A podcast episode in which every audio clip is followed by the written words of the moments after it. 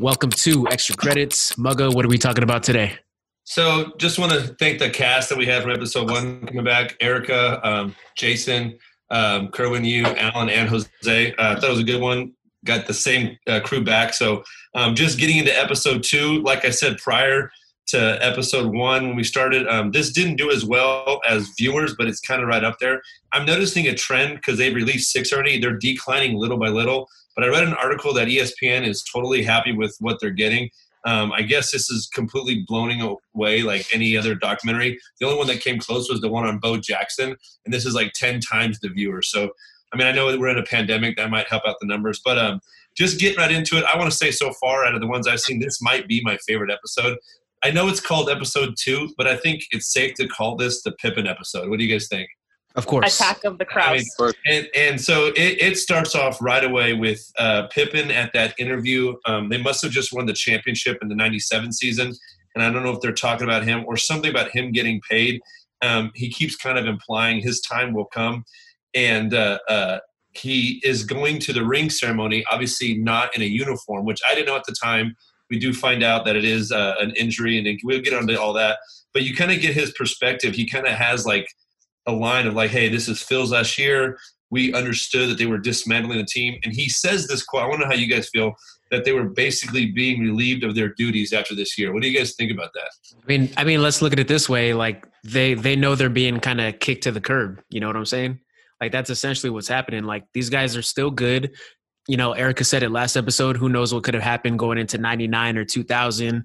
I mean, shit, even 2001, if you want to be optimistic, like if you're being relieved of your duties, like you're you're essentially being kicked to the curb. I mean, they're the defending champions, and it's very well known that hey, we are going to be breaking you guys up. It's just kind of weird to me. I don't know. I would have kept them together, but that's just me. Yeah. Yeah, because usually when teams like this exist, um, usually the like you go into the season thinking, okay, this person's contract is up and maybe it's going to be too expensive or this person, you know, is on the decline. We're going to have to find a replacement for that person. But that's not the case with these Bulls. With these Bulls, it's just like you guys are, you know, you guys are still playing at peak level. You know, you're you're on the latter half of your careers, but you guys are still like number one contenders without question. Right. And there there was nothing about oh, we might have to move some pieces. It was an outright choice to just say, uh, we're done. We're done with you guys. Mm-hmm. Yeah. So yeah. I've been thinking about this for a while. Um, imagine how many total points MJ would have had in his career if he would have kept playing at least another four or five years. And yeah, he came back, but when he came back, he was already what, 36, 37? And it was with the I That's crazy. Yeah. So let's get into something that I did not. I mean, Jason asked a question. What is something that you guys found out about this story that the documentary showed? I think Rob, uh, Jerry Krause, sorry, was one. I did not know how underpaid Pippen was. So throwing out some statistics, it does show on the screen right after that. Um, he was second in scoring, second in rebounds, second in minutes on the Bulls. However, first in assists and steals on the Bulls team. However, he was the sixth highest paid person on the Bulls team at the time and 122nd in the NBA holy fuck, that is ridiculous. Yeah. That's like how females get paid now. So. I, I, I mean, and, and, we'll get into his his contract coming up. Um, but then it does have Jordan saying two quotes about him that I really want to bring up. Jordan brings up whenever they speak of Michael Jordan, they should also say Scottie Pippen, which I think Agreed. is great. But he also said, I mean, I won six championships, but I won none of them without Scottie Pippen. I, I think that's really cool that he's still able to say that. It kind of like, I, I, don't know. Hey Mugs, what do you guys think? His ego's not getting in there. Yeah, Mugs. Like, um, actually, I actually wrote some of this down, but um, I want to give you the the three seasons the Bulls had before Scottie Pippen arrived, and then the three seasons they had after Scottie Pippen arrived. So, 1984, 85, 1984, 1985, the Bulls' record was 38 and 44. In 1985 to 86, the Bulls' record was 30 and 52. In 1986 to 87, this is the year they drafted Scottie. He wasn't a player yet. They were 40 and 42. So after they draft Scottie in 1987, in the 87 88 season, they go mm-hmm. 50 and 32. And it's the first time they made it to the second round of the playoffs. It's significant difference. Yeah. In 1988, in 1988 and 1989, they went 47 and 35 and they made it to the Eastern Conference Finals. And they lost Oh, to the yeah. Pistons. We're gonna And get into that. Yeah. Yeah, and then 1989-90 when Phil Jackson shows up, this is Scottie Pippen's third year with the franchise. They go 55 and 27 and they took it to game 7 against the Pistons. Like Man. that's how much of a difference like this guy made. Yeah. So it, it does then go into a timeline of Scottie Pippen's childhood. Um, he, he talks about how his dad had a stroke and was paralyzed basically in a wheelchair. And then to talk, I don't know if it was six years prior or six years after, but then his brother was paralyzed. I think it was before his dad I was. think I it think was it was before. prior. Yeah, but his brother was paralyzed in a PE class. I think in like just like a wrestling like situation, and so he kind of grew up with people had to take care of him. It was hard, and I think he describes that this was like his, I guess, encouragement to get out of the house and use basketball just to find a way of something else. I mean, I, I thought that was kind of interesting. It, it does show how dedicated this guy was to like not only basketball but just being in shape. I mean, we'll get into that I think coming up, but but uh, I, I think it transitions right to like when he went to school. Does anyone did he get a scholarship at this school? I think he wasn't one at first, right? He went to the University of Central Arkansas, and I don't think Um, he offered a scholarship, Nope. right? I don't think I he thought- did. I was under the impression that some guys fell off, and so their scholarships became available. Right. And then he started asking, like, "Can I have that scholarship? Can I have that scholarship?" It's it's just crazy to me because he's I mean arguably he's in the Hall of Fame, one of the best basketball players of all time, but the guy wasn't even getting me a scholarship. Um, but uh, I think that the season after he was then given after a guy went down, he uh, uh, I think not only excelled but like I think grew what five or six inches between the off Yeah. of that season, and they just said he was being well known as one of the best players in the NBA. Mhm. I'm sorry, yeah, sorry, in, in the in the college uh, level, but um let's get into when he was drafted. He was actually drafted fifth by the Sonics. Um, and then it shows him in that interview that they had traded him. He had no idea, which I thought was kind of cool. But Krause really kind of did his homework and wanted him and was able to make the trade to move up to actually get him. Because otherwise, if he wouldn't have made it, they couldn't have got him, obviously. Which I thought that was one of those things that we talked about last episode, how Krause kind of was a big part in this whole machine of getting it working. And you know what else he did too? And I I looked that up on that draft. The tenth pick, they picked up Horace Grant that year too. Yeah. Wow. Oh, Yeah. Mhm. He did a pick. good job on the draft, and that definitely set them up for uh, for those future title runs. And Yeah, he made so- that Oakley trade as well. That, that's Right, good at the same too, time. yeah. So too bad it- he's still a rat bastard. So it, it shows him interacting with the players and his mindset. He thought he was one of the best in the world. And he describes when I got to the team, I realized I wasn't the top dog anymore. And almost like he's identifying, I know what my role is. My point that I'm trying to get at with his childhood, him at this guy is very, very humble. And I had no idea about it. I kind of give him more respect than I've ever thought. I, I'd always thought it was the, the Robin to Batman, Jordan, all that. But this guy was a humble guy. And I think like if you don't have Pippen, it's very clear this all doesn't work. I mean, what do you guys think? No, I agree. Yeah. Um I yeah, I agree with you being super humble because that's the whole reason why he signed that contract, that eighteen million dollars for how many years? I forgot. Um So I, I got all that. that. That's what it immediately goes into next. So Yeah, we because, like- quickly go into the contract. He signed a in '91, okay, a uh-huh. seven-year contract for $18 million, which I would love to have $18 million. But for what he's worth and what he was doing, it's very clear, very transparent that he's significantly underpaid, right? Well, I mean, yeah, but he signed that deal because, like you said, going back to him being super humble, he did that to ensure that he could help his family. yeah, And did he you guys said he hear? didn't want to gamble with it. Did you guys Yeah. hear the owner? He sounded like an ass. He said, The owner said told I advised him not to. I call BS Yeah. on that. "No." He, Yeah. he told yeah he told him, "Don't come back to me." He was like, "After you do this, don't come back to me." Like, really? This Yeah. guy's gonna win you championships. You're gonna tell him not to come back and renegotiate? Well, let's also get into in 91, I don't think the league was nearly as big as it was in 98. They said that Bird and the Magic rivalry saved the NBA, but when Jordan came in, he took it in nationally. You know what I mean? It was they were getting sponsors, there was money now. So contracts were rising, but Jerry Krause was like, "Look, it, you already signed this. It was a long-term contract. Don't come at me with trying to get out of it. Like you signed the contract." Kind of like being a dick. I mean, I, I I don't know. I know we talked about it last episode, but But doesn't he have someone there? Isn't there someone that's going to sit down like an agent or something and say, "Hey, we should hold out just for more money or anything"? Like, I just feel like he was just a naive kid, and he went in there. He's like, "I got to do this, and I need to support my family." He just signs this shit, and it's like, I don't know. I just feel like there would be someone else in that room with them with the contract signing. Yeah, like an attorney or agent or something. I think he oh, was. I think he was. He was looking at. Um, he was looking at it long term, but he was looking at it the wrong way.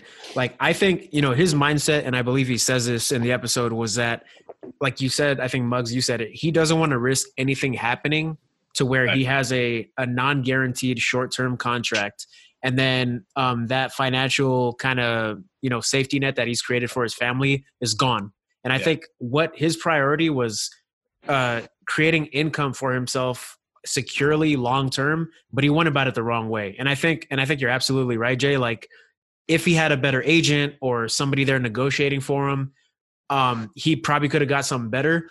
But we all we also still got to take into account that yeah, you know, the league wasn't as big, salaries weren't ballooning as as large as they have, you know, over the mid '90s when the NBA really took off internationally and became like a a major thing in sports culture. You know what I'm saying? Like, I, I think it, it's just it's just it's just a sucky situation where Yeah.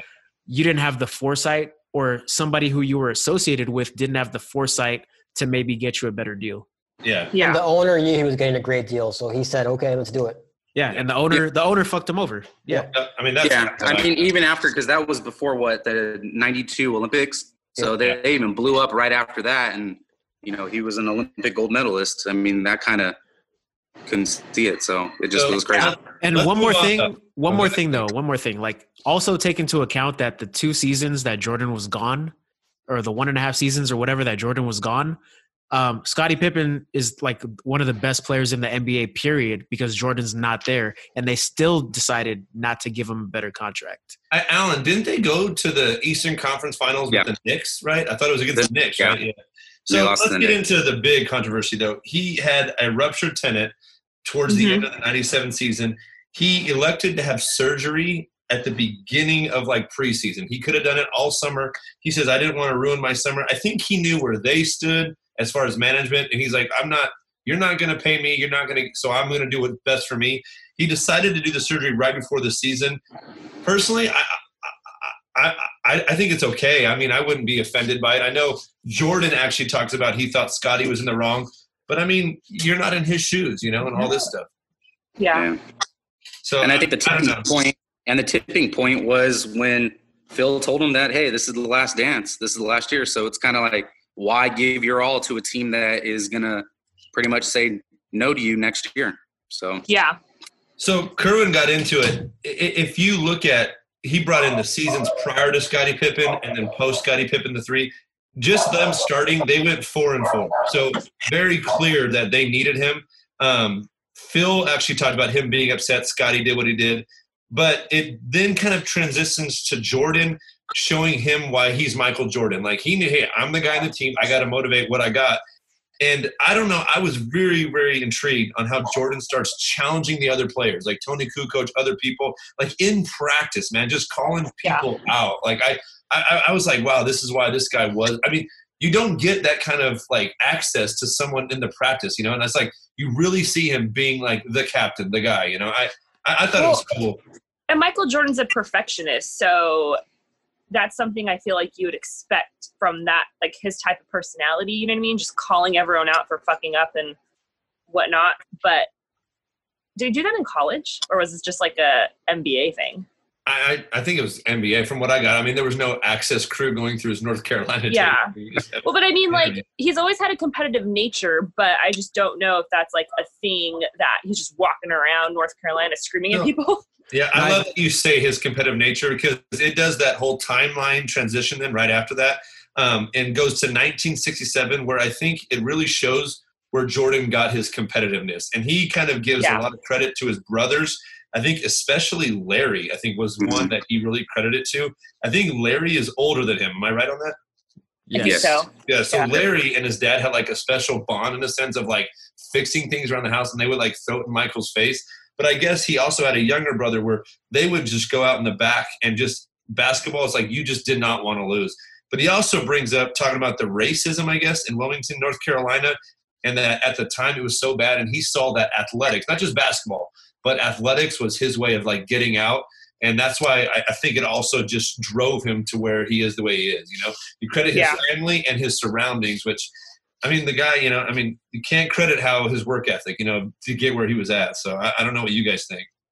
Well, I was I was listening to an interview with the director, and he pretty much said like, um, you know, as far as his his brother's concerned, like he said like his brother's like his greatest competitor, and he made you know he he fought so hard to be better than this guy that when he goes up against people in the NBA, like his brother made all those guys look easy Wow. because he spent he spent his whole life before sports, before the NBA, just trying to catch up to his brother to get his dad's affection. You know what I'm saying? Did, Yeah. you know, did Larry do anything? Did he go to college as far as basketball? Did did he do anything, or I don't, or the other brother? I don't know if anyone. I didn't look it up. I mean, Did you Yeah, guys hear I- I that his his brothers are like normal height and he's like the only one that's super Yeah. tall? Yeah, they're like five ten or something like that, aren't they? Isn't his dad short too? Or was short? well, that that's the thing about his height because that was why, and it talks about him being cut his sophomore year Yeah, from he the basketball team because he was a point guard and just wasn't tall. But when he came back, obviously his skills improved. But they said he grew close to five inches, but he still had the point guard like ability, and so he just dominated after that. Yeah. And then there was his freshman year, Erica. I remember you were saying like when did he get it? I remember they were showing it in episode one that he took the game winning shot and he made it. And after that, he felt like I can do this. And after Yeah. that, he just went off. Oh yeah, he was no longer Michael Jordan. He was Yep. Michael Jordan. Yeah, Michael Jordan. His So- royal airness. this is this is what I found interesting. It talks about more things that he went to a camp at North Carolina. Roy Williams was like, "Hey, this guy is going to be the best player in college next year when he's coming in." Um, but then it goes to his it like transitions to his second season uh, of his after his rookie year in the NBA, and he actually gets injured, and that was the first time he's ever missed a game, high school, college, or professional. So I think it like drove him nuts.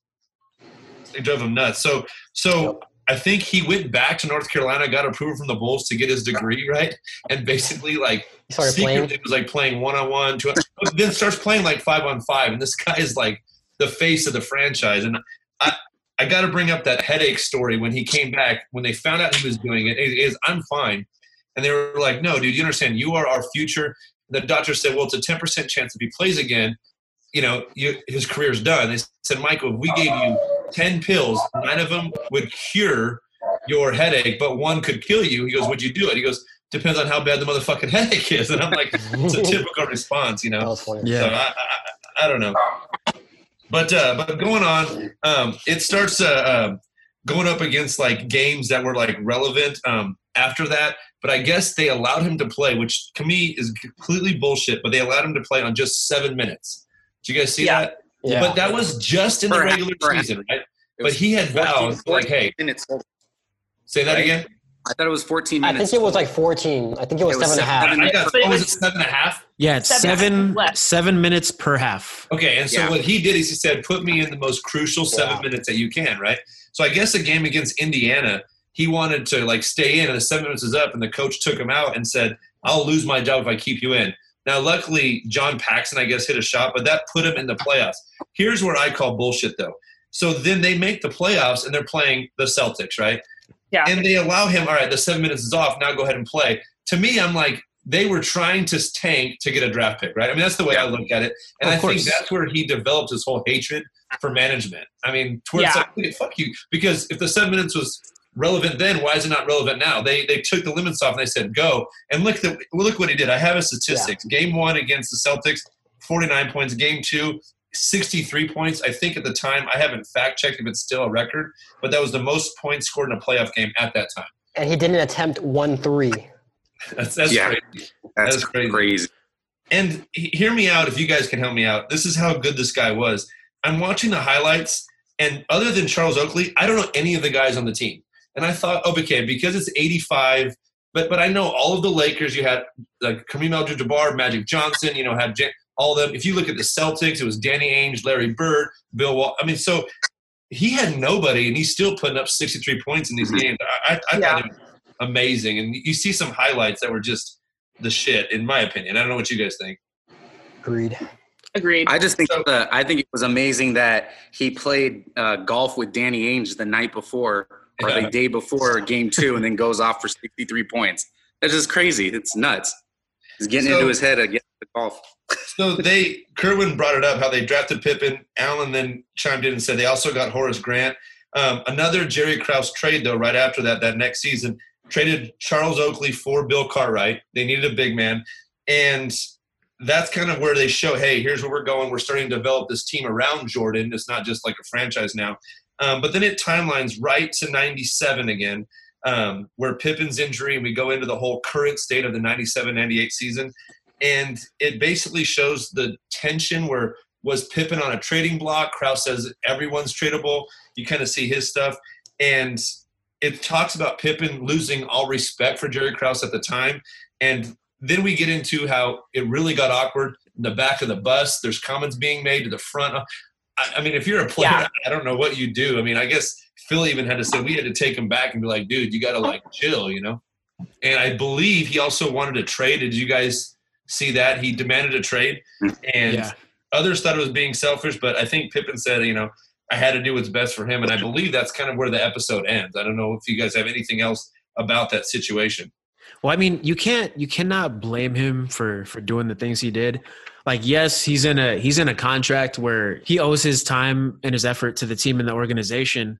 But like, you have to think about this. Like, for for nearly a decade, you've locked him into this shitty ass contract. He's watching guys on his roster. What was he like? Six on the roster. Six. Six paid, yeah. Yeah, six highest paid on the roster, the second best player in the league. Like I think in an interview, Charles Barkley said that when Jordan re- like retired for that those eighteen months, Scottie Pippen was the best player in the league. Yeah. You you let this man slide for for seven years. Like of course, of course he's gonna do that shit to you. Like what the fuck do you expect? Like, um, be surprised he didn't do it to you earlier. Yeah. Like honestly, be surprised. I'm actually surprised he didn't do it earlier. Yeah, like I mean, he didn't have the injury earlier, clearly, but you know, be surprised he wasn't, you know, dishing practice or not showing up or throwing games even if if this was bothering him that much. And yes, he has some accountability in his own, you know, signing of that contract.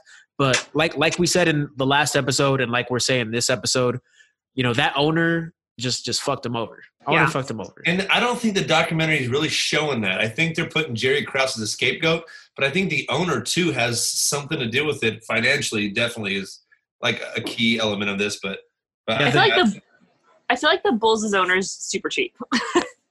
he like let this Yeah. outstanding roster go because he didn't want to pay him. And look what happened after. That's- Yeah. Yeah. Sorry, Alan. He's still like, and he's still like that though. That's the We're thing. He's still like that. All right. Anyone else? Think we're good? I think we're good. Think All we're right. good. Episode two. That's a wrap. Thanks, guys. All right, thanks, Bugs. Thanks.